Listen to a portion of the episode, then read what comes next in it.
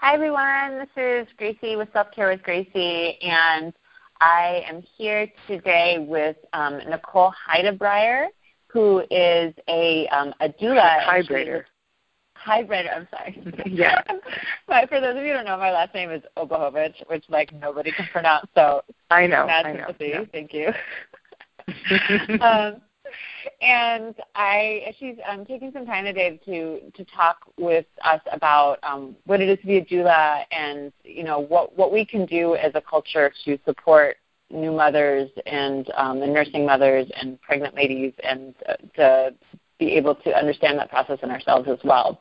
So she has a really amazing um, website called Graceful Fusion, and um, she um, I'm going to read uh, her bio next. I thought she wrote it really well. So um, she is, uh, works as a labor and delivery nurse in the Washington D.C. area. And is a DONA International approved birth doula trainer and a DONA trained birth and postpartum doula. She's also a Lamaze and CEA trained childbirth educator, a lactation counselor trained through Healthy Children. She's taught hundreds of women over the past eight years and truly believes that teaching on a maternal child health is her life calling. Nicole has learned, is my favorite part, Nicole has learned that all women who have come to do the trainings are essentially complete badasses and are such guides to the workshops in such a way that we learn from each other during the journey. Um, so I'm gonna I'm gonna leave it at that, and I want to turn it over to you, Nicole, and to ask you like to, to define what, what being a doula is, um, what it means to you, and, and also how you got started on on this interesting and important path, in my opinion. Thank you, and um, also thank you for making me listen to my bio read out loud. That was so uncomfortable, but also really great.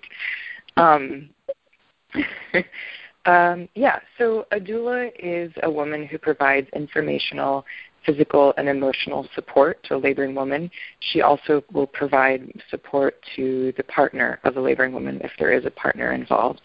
Um, I would also actually add that a doula not only provides informational, physical, and emotional support, but also psychic support.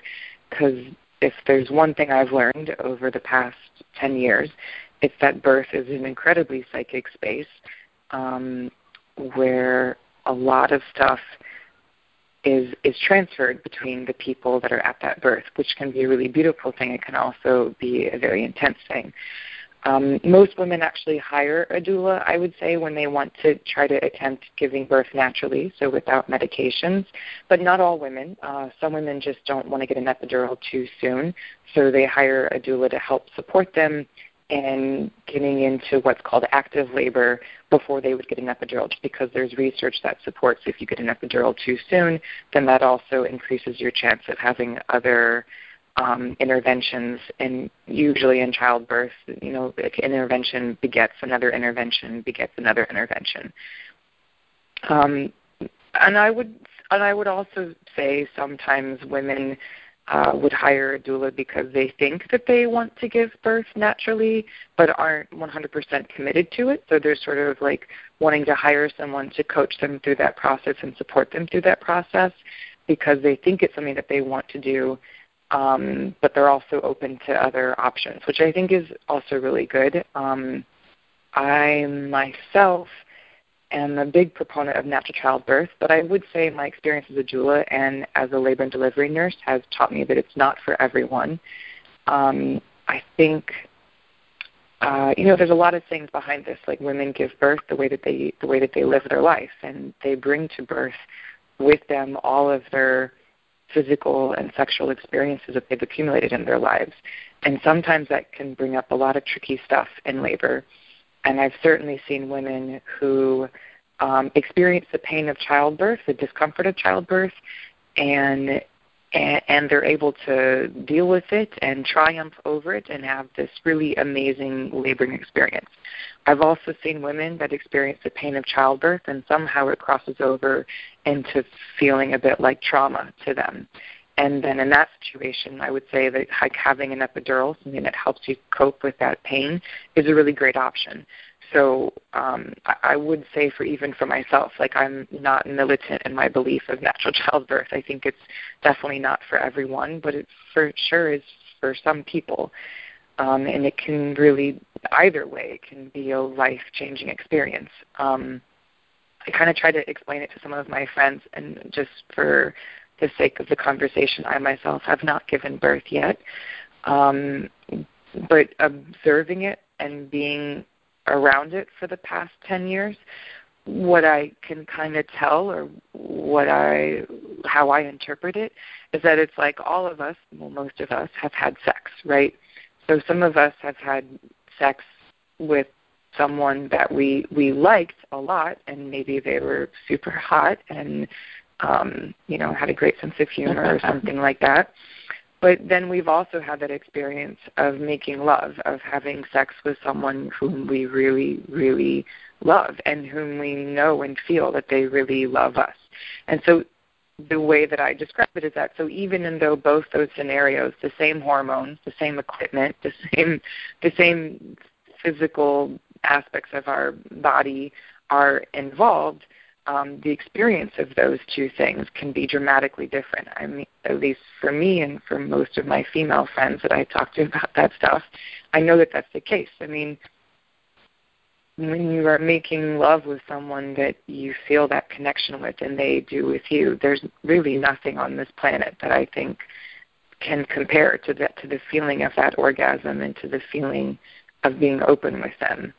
And my observation is that that's also true with birth, that there there is an experience that you can see a woman having that is it's it's just it's simply different. Um, not better or worse, but just different than I think other things that can happen in childbirth when there's a lot of interventions that are involved. Um, but I don't, you know, I'm, I'm, I mean, both of them can be beautiful for sure. Um, I'm gonna I'm gonna interject and say that what I, I I love so much what you're saying, but what I really like the most is just permission for like it's it's like for women to go through this process which is already taking so much on every single level, like physical, emotional, spiritual. Um, and to to be able to let your process be what it needs to be instead of like holding. Mm. I know a lot of women put a lot of pressure on themselves to have a natural childbirth, and it, it's not, and and I love that you're saying that like that's not always the best choice. It's like yeah. the right oh. and the wrong out of it. Really, yeah, for sure, for sure. I I definitely believe that.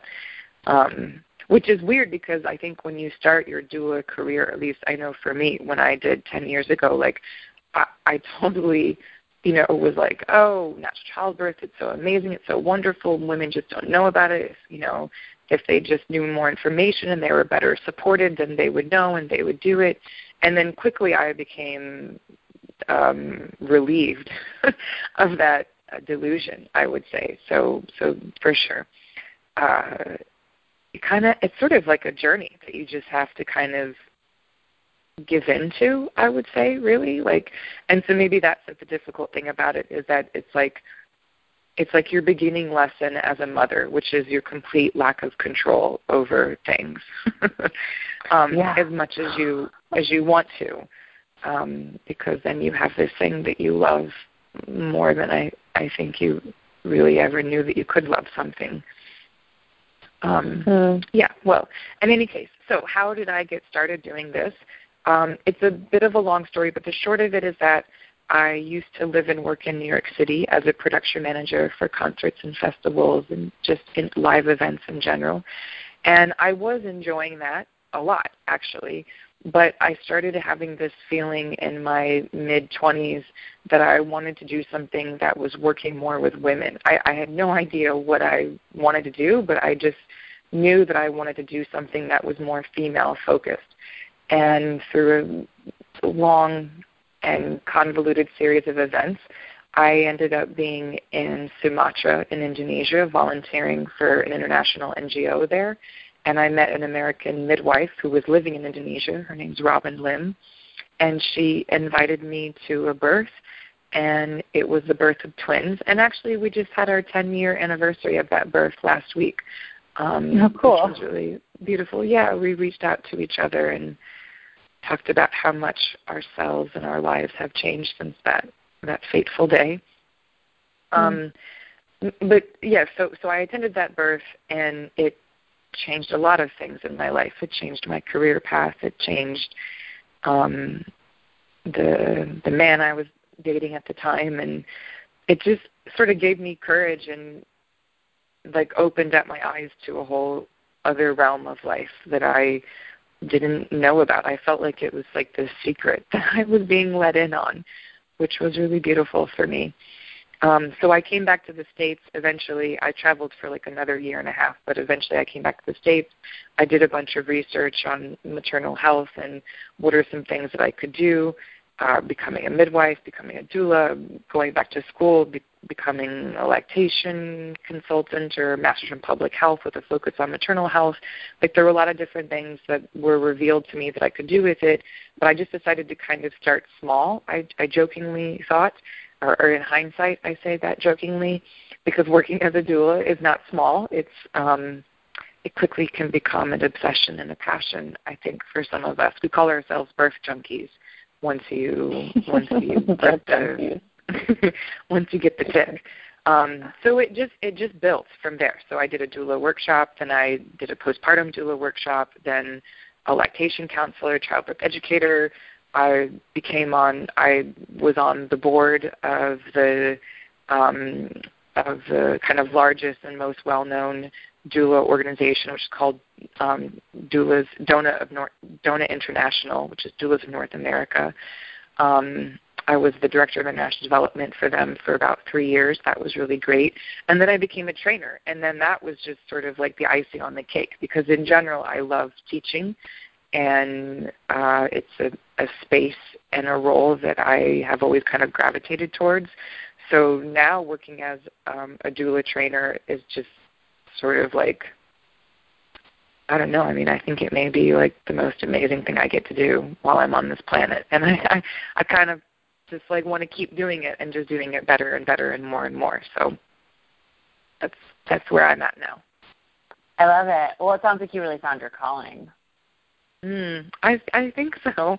I I feel like it. I just yeah. Now I just need to figure out a way of like I guess finding a balance like I don't know, doing it more or being able to make more money doing it, and then if I can't, then having a job that allows me to do it as much as I would like to. So that's the thing that I feel the most now because, for sure, I mean, there's so there's so much that I feel I can do with it. So I feel that there's more on the horizon for me with that. Um, I'm not sure how it will manifest and take shape, but it's very clear to me that that's a part of my my future for my heart and my soul for sure. Hmm. Well, well, I, I feel like it's it's really probably tied into you know cultural understanding of what a doula is. Like it's it's something that um, my best friend gave birth uh, about like five years ago, and she told me she used a doula, and it was it was like the first time that I really understood what that process was about and mm-hmm. she was mm-hmm. giving birth in Hawaii in the Waimea Canyon, and um, and she was talking about how like that doula had her in like this spiritual place. She's like it was yeah. first birth, and and really intense in some moments, and and even her husband was just like he was like oh my gosh, like she had us in this altered state. And I yeah. got I got intrigued by the idea after that. It's like because I as a, as a yoga instructor, I've not given birth either or never attended a birth. Um, and but but as like a, a yoga instructor, I, I I do really connect with this idea of like holding space. So like what exactly. it is to like provide a, a container, a safe container, a strong container for someone to to go through a really intense experience.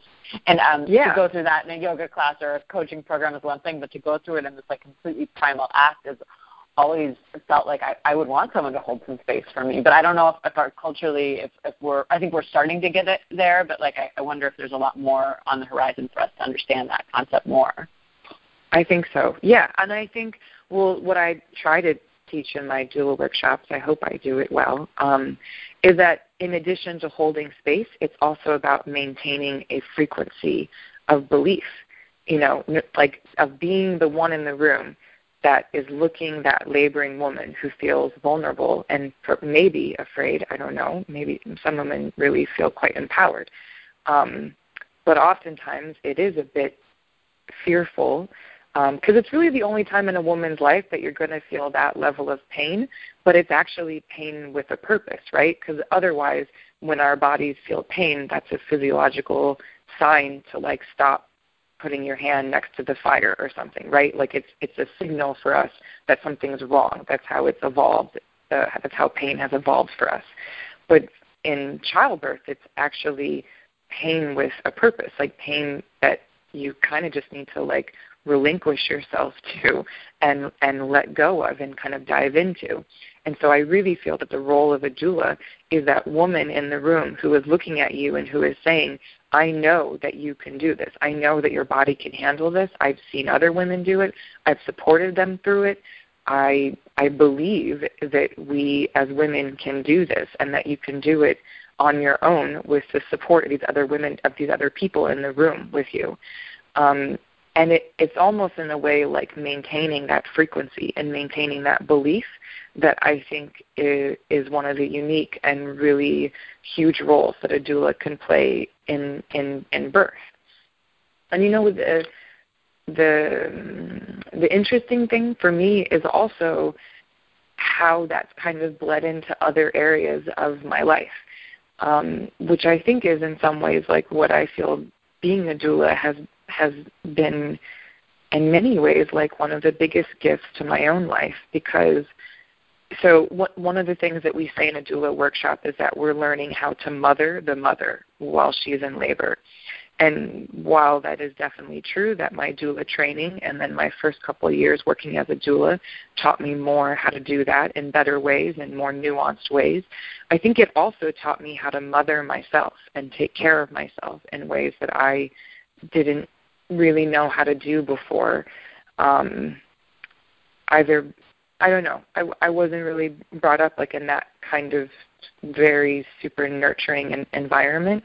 Um, my family is really wonderful, but for sure not touchy feely or emotional on the level that I am.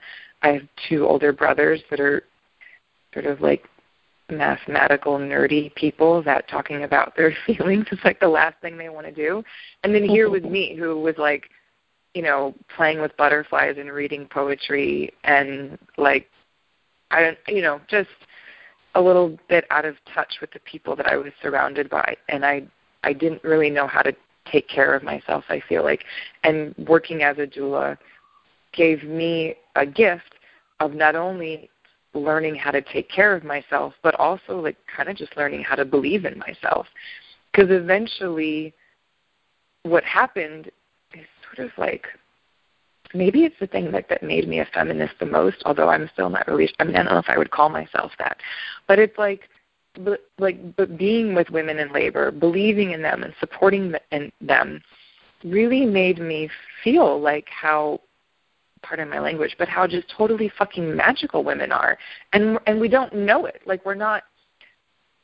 I mean, I just, I don't know. I I don't I don't feel like we're taught how actually women, just as we naturally are, are like what's the word like superheroes like from a comic book you know yes. like we literally like have these superhuman powers and i don't think that that's really shared with us enough in our culture because otherwise we're just like beautiful objects, which is great because we are beautiful, um, and that is a power, and and we are brilliant, and that is also a power.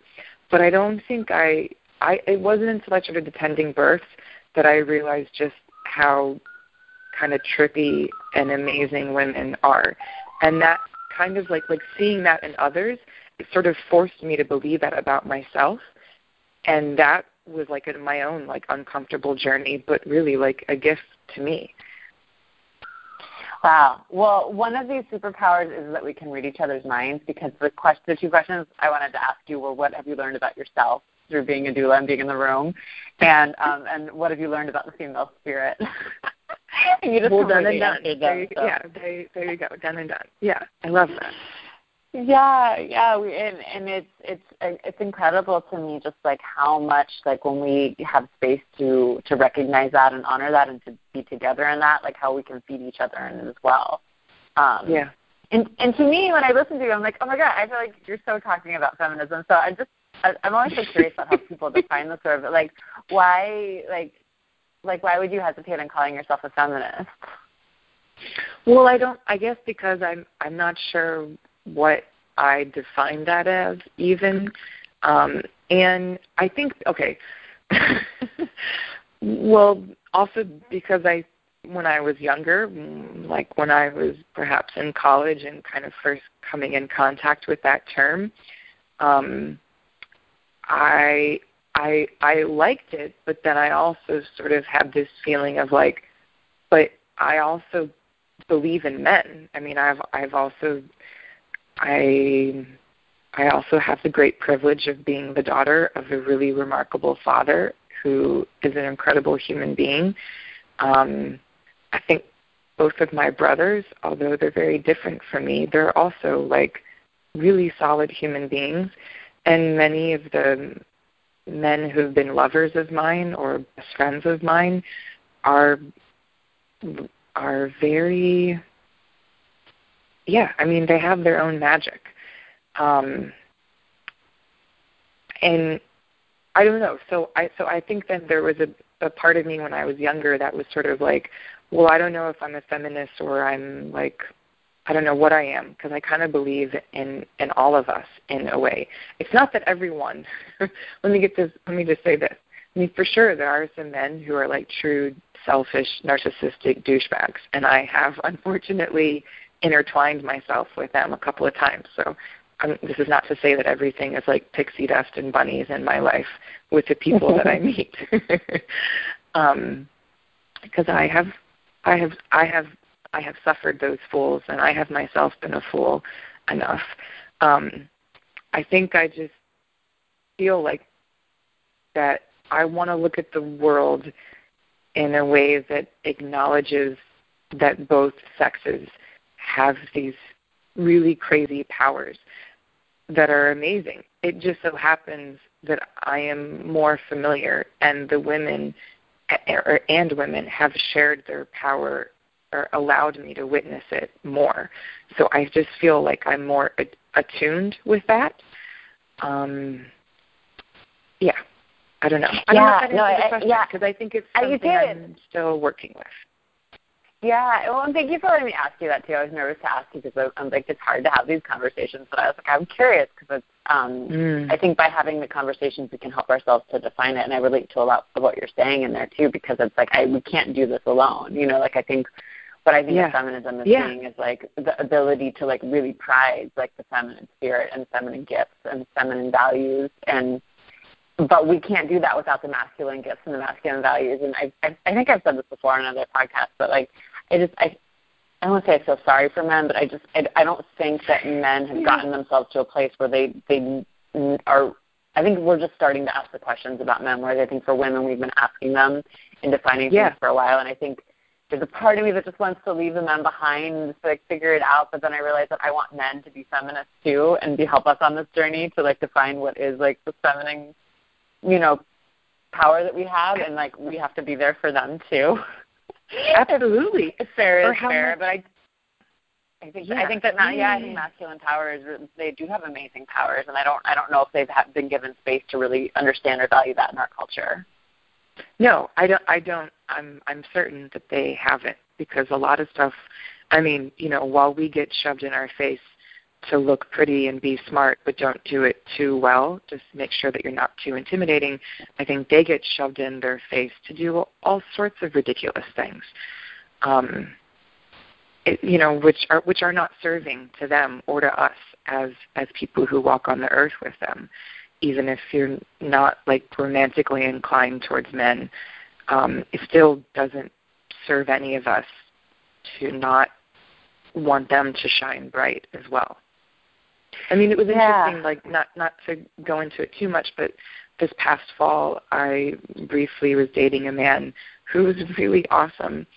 Um, it, it didn't work out, which is fine. We're friends, but I we were in Hawaii for a little time together, and while we were there, um, kind of just like talking and talking and getting to know each other more, I it's like I had this realization, like, oh my gosh, you you like get lost inside your brain and think and like overthink things like way too much and i was sort of laughing at it because that that's like for sure like one of the hallmark ways that i sabotage myself and things that i'm involved in but it just it was just sort of like this funny realization that um i don't know that he was a little bit too much like me in that sense and i sort of loved it.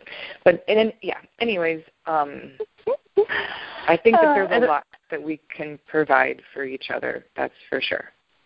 Yeah, yeah, I agree. I agree. It's, I mean, I, I, Nicole and I were talking before about about some of the topics. I was like, anything we talk about would make a great podcast. I just like love love hearing your thoughts on this. But to to direct it back to to mothers, that like when you were talking about like um like learning how to mother the mother, like that's that's something mm-hmm. I'm really interested in.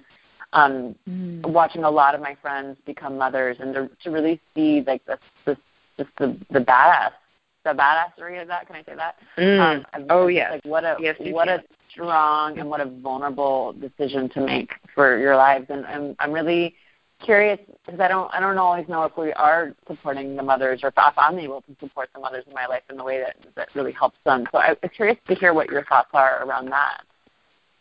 Right. Well, first I would just say that we don't. I mean, we totally do not support new mothers or new fathers or new families enough in our society, and it makes me. It's like I'm Jesus. I mean, this is like such a soapbox I could go on and on about. I think it's disgusting. Um, and I mean, we don't in oh, well, yeah, we don't in so many ways. We don't in just logistical ways, like the way that maternity leave is, or even um, for men, like their their parental leave, it's it's atrocious in our country, so that sucks. And I think that you know, we also I think as a society there's this weird thing that's happened now because now that we all like move around so much, um it's like in a way we no longer have these these tribes. Um so I feel like before a long, long, long time ago, women, couples gave birth, and then they had other people in and around their lives, um, both friends and family, to be the aunt, the uncle, the weird friend who comes over and you know like reads you your first book of poetry or something like that. I don't really know. and I feel like now people are so busy and there's um I just don't think a lot of awareness of that. I I guess or what I want to see happen is like that we all kind of reestablish these tribes for each other and realize that I think that like the families of the future are not ones that are only blood related, but where we start like reestablishing more of these kind of packs and herds. Um, I don't know. I mean, I think I'm also just thinking about this because I think in the past year, it's kind of come to me that I'm not. I mean, uh, I, I I do I do believe in love and I do believe in in romance still, but I'm not entirely sure that I believe that those things have to be exclusive to if and when or how I'm going to end up becoming a mother myself. So this concept of like raising a, a child within like a, a building where other women or couples that I know are also raising children and we kind of raise them together. I don't know if that sounds like some kind of hippie hippie commune dream, but it's just re, it's in the past year sort of been coming to my mind um, a bit more.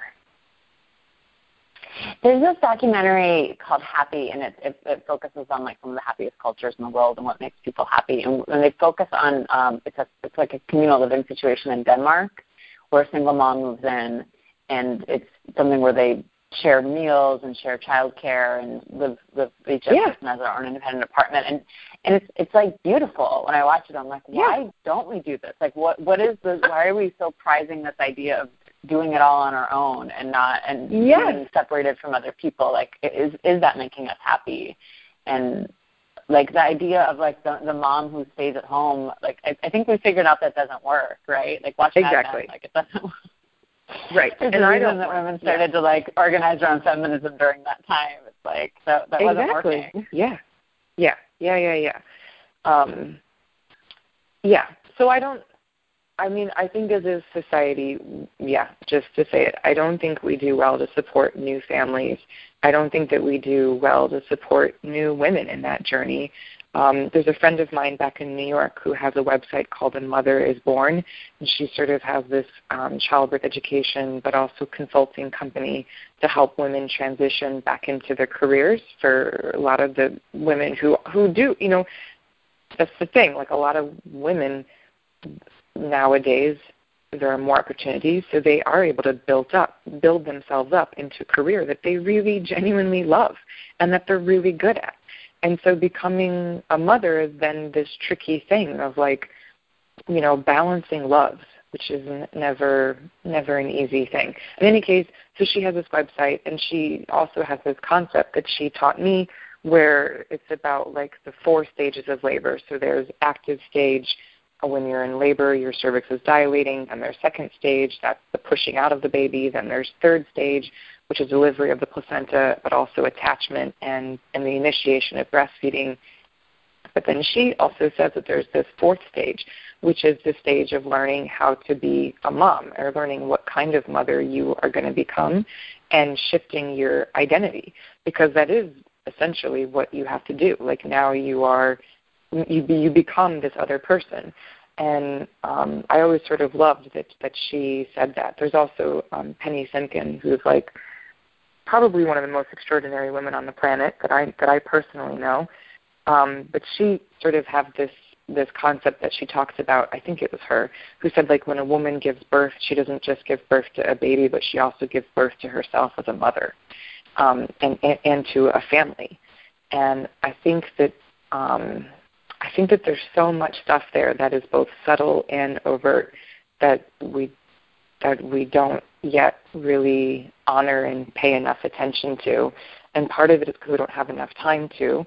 And also part of it is because I think some of those things are really nuanced. And so, like, we're all just kind of figuring it out as we go along. Yeah. And, and everyone's so obsessed with getting their body back and getting back to work. Like, oh, well, there's that too.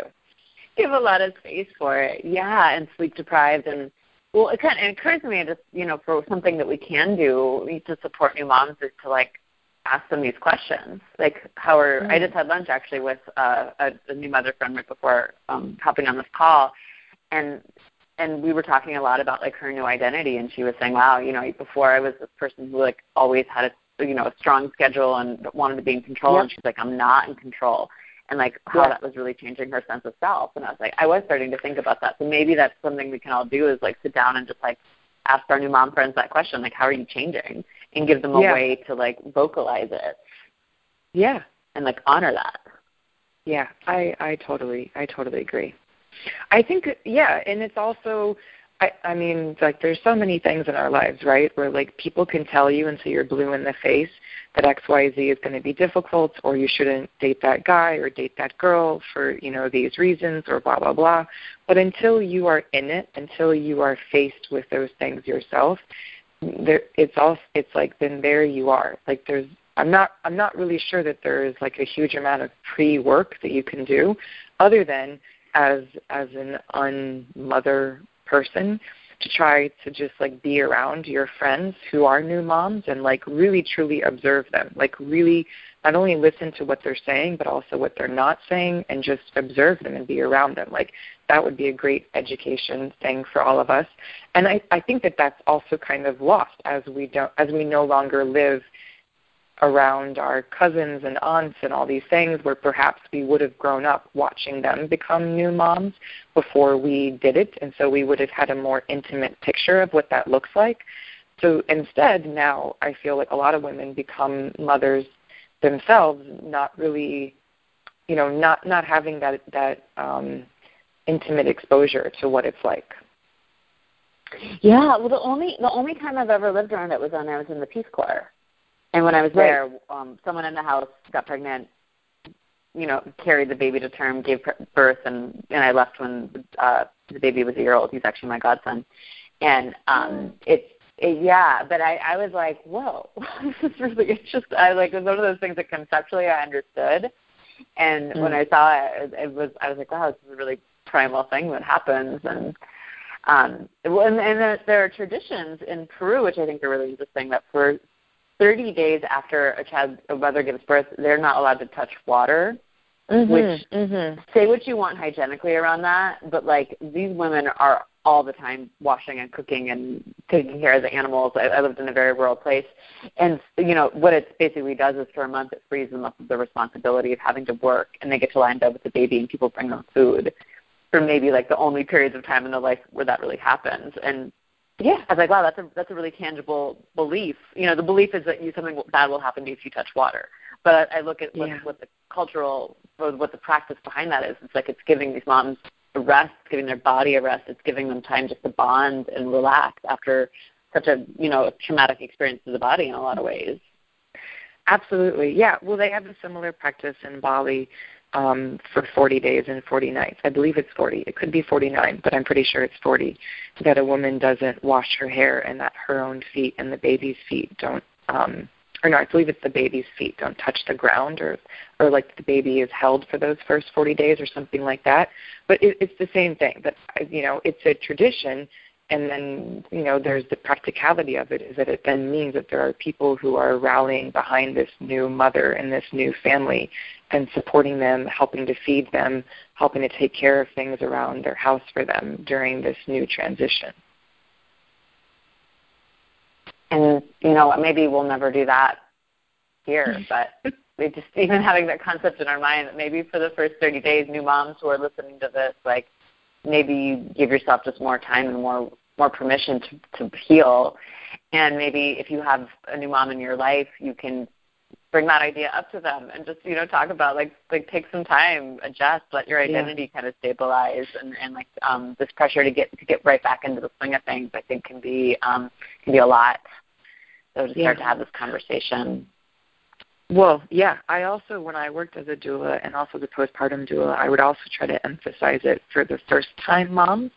And the way that I would kind of try to highlight it for them was to say, to remember that having that time to just lay around naked as much as possible with your newborn and your, and your new partner that you've made a family with is really the only time in your life you'll ever get to do that because if and when you do have a second child, then you'll have a two-year-old or a three-year-old, whatever it may be, that you're running around or that you're chasing around. You know, so like that quiet kind of baby moon, um, especially that first time around, is really unique and really an opportunity that you, you know, it's rare to to get to have that chance.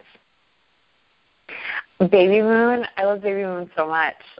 it's such a beautiful word. It is, yeah. Yeah, it is. Yeah, it's a baby Have moon. a baby moon. Encourage your friends to take a baby moon.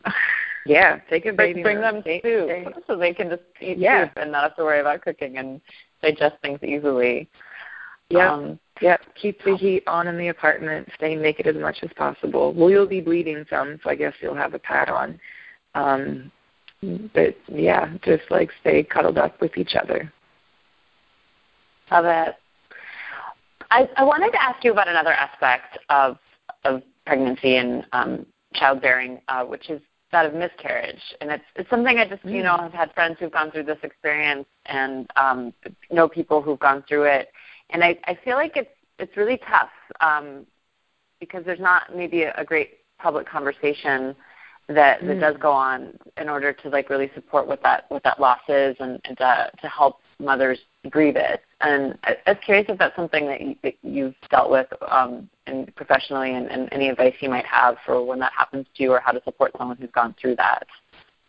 Yeah, um, it's a great. I I also sort of love this topic too, and I think I love it because um, it's something that is so sensitive and is a great way that women love to um, uh, torture themselves with, thinking that then something's wrong with them.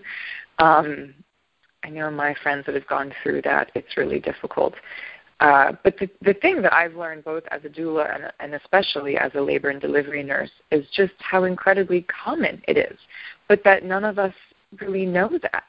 I mean, I think all women of childbearing age and practice will experience a miscarriage at least once in their lifetime if if you know if they're trying to get pregnant um and and I just don't think that women in general know that. So I think when it does happen to us, I think it feels like oh no, there's something there's something wrong with me, there's something that I did or I'm not healthy or somehow yeah, I mean somehow it gets used kind of against us in our psyche, which is unfortunate because I think women have a great gift of using a lot of things against us. Um, that was one of our, our shadow sides for sure. And I think that so with a miscarriage, it's unfortunate because I think that we don't understand how common it is, and then in not understanding how common it is, then I think women don't talk about it a huge amount with with people in general and just normal conversations, and then that kind of perpetuates this thing of not knowing how common it is. Um, I also feel like uh, perhaps there could be better support from practitioners around that sort of stuff. Um, it, I think in our society now, when it happens, it's like, okay, okay, okay, so then let's like rush to do these 20 very expensive tests to make sure that you're okay and that everything's going to be okay in the future. Um, which of course is you know a bit of a fool's errand because I mean those things can give you a probability for some kind of assurance for your future, but nothing can tell you like what the next pregnancy is going to be like. Control is always an illusion.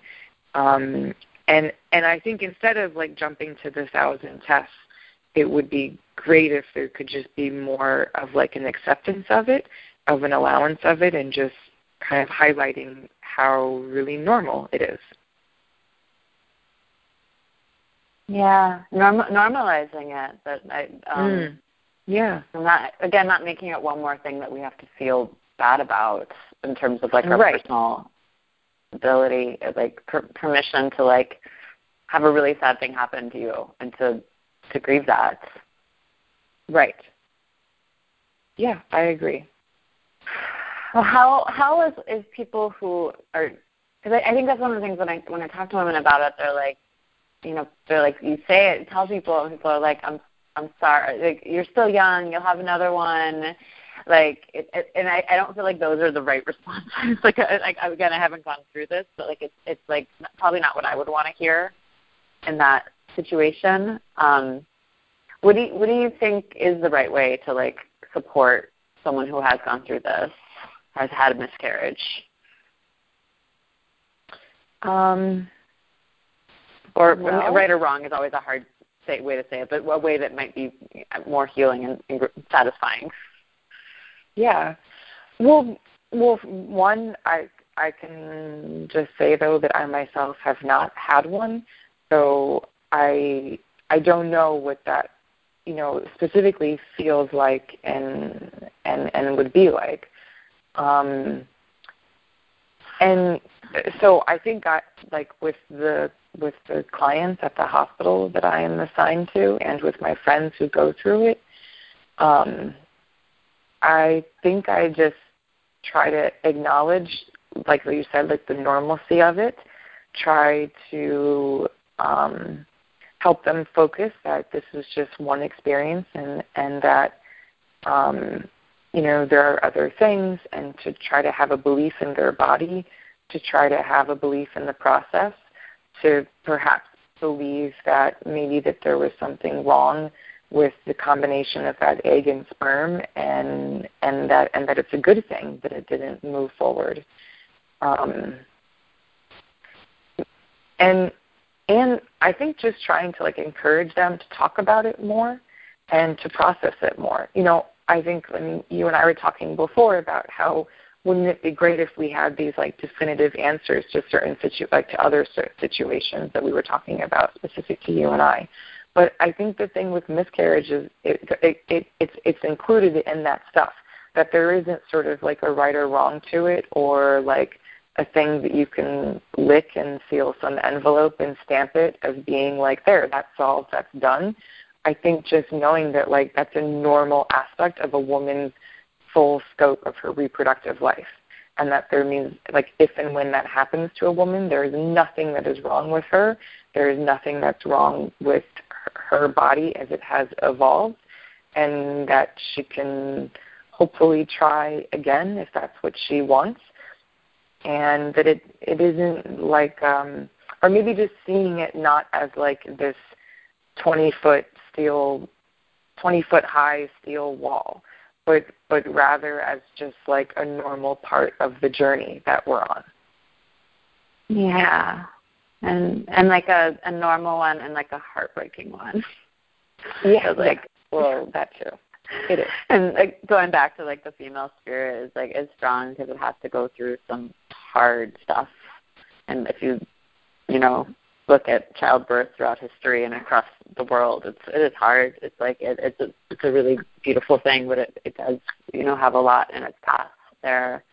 Um, yeah. and i think that's where the the holding space that we we all do for each other as women and as men supporting women is to, to like have a really imperfect relationship and, and to grieve when we need to grieve and and to you know move forward when it's time to move forward and to not but I, what I always want for all of my clients, you know, mothers and not mothers, is to not feel like that they're they have to compare themselves to anybody else, and that their process there's there's value in it, even in the really hard parts. And I I love what you say because I, I think that you see you see it as a process, and you see it as like you know the discovery is kind of what I hear too in there. Yeah, yeah, absolutely. I think it yeah, well it's it's hard, right? When you're really in the thick of grieving something, it's hard to be aware of the fruits that are going to come from that. And my teacher has this saying that I always try to remind myself when when I feel like I am in the thick of things. So he always says like without the mud there can be no lotus bloom. And and I I think that that's really true, but it is so hard. I mean, I'm laughing because I'm just like laughing at myself. Um, it's really hard to remember that and and to know that. And um, I, yeah, I don't know. I think the thing that makes miscarriage really difficult is just that it's not talked about enough. It's not normalized enough. And also that, like, in general, as a society, we are not great with death. And so while losing uh, an 11 week fetus is not the same thing as like you know losing your child or losing your mother or it's it is I mean it's it's different. It is still a loss, and I just think that as a society like we don't really do like yeah but we're we're not great at dealing with those conversations. Um, because I because I think that there isn't like a right thing to say, and so people then just default. I don't really know what to say, so I'm not going to say anything. And and I think alternatively, women who experience it feel like I don't know what to do with this. I don't know how to process it, so I'm just going to keep it to myself and like you know just try to get over it and move on. Um, so so you know neither one of those approaches is, is really helpful for for an opening. Um, but but I do I do think that it's getting better. Um, I, I mean I, I think that more women are talking about their own miscarriages and and difficulty with fertility is something that's a lot more commonly known. So um, yeah, so I I think that that's fine. But actually, can I just say something? Right, I just want to say something because I I don't want to connect those two because I because I don't because just because you've had a miscarriage doesn't mean that you have difficult fertility issues. So I actually want to disconnect those things um, because mm-hmm. having a mm-hmm. miscarriage is is like something that normal people go through. Um, it doesn't mean that you have fertility issues. It just means that guess what, you're a normal woman. Yeah, yeah, I, I hear what you're saying, and I hear that that what maybe they do have in common is that they're both things that we don't talk about very much, and they're both very painful things that people mm, mm-hmm. maybe feel like they have to keep hidden or think affects them. Um, and and it's it, I mean to bring it around to the beginning of our conversation, like what like occurs to me is that what we can do for each other is to be like a doula for those experiences when someone is you know, when we're lucky mm-hmm. enough to have someone share that with us, that they've gone through that, that instead of feeling like we have to say the right thing, we can just hold some space for them to heal, which sometimes is listening, which sometimes is, you know, dropping soup off on their doorstep, which is you know, asking what they need or saying that I don't have the right thing to say around this time, but I know that you're going through pain and I just want to recognize that. Like, mm-hmm. it's, it's hard in the moment because it makes it makes all of us uncomfortable. I think to deal with grief, but it um it really is like such an essential part of being human and and what you know the mud that you're talking about which is such a beautiful image that like allows the life to come forth from it from the lotus yeah yeah well i do yeah. i really do believe that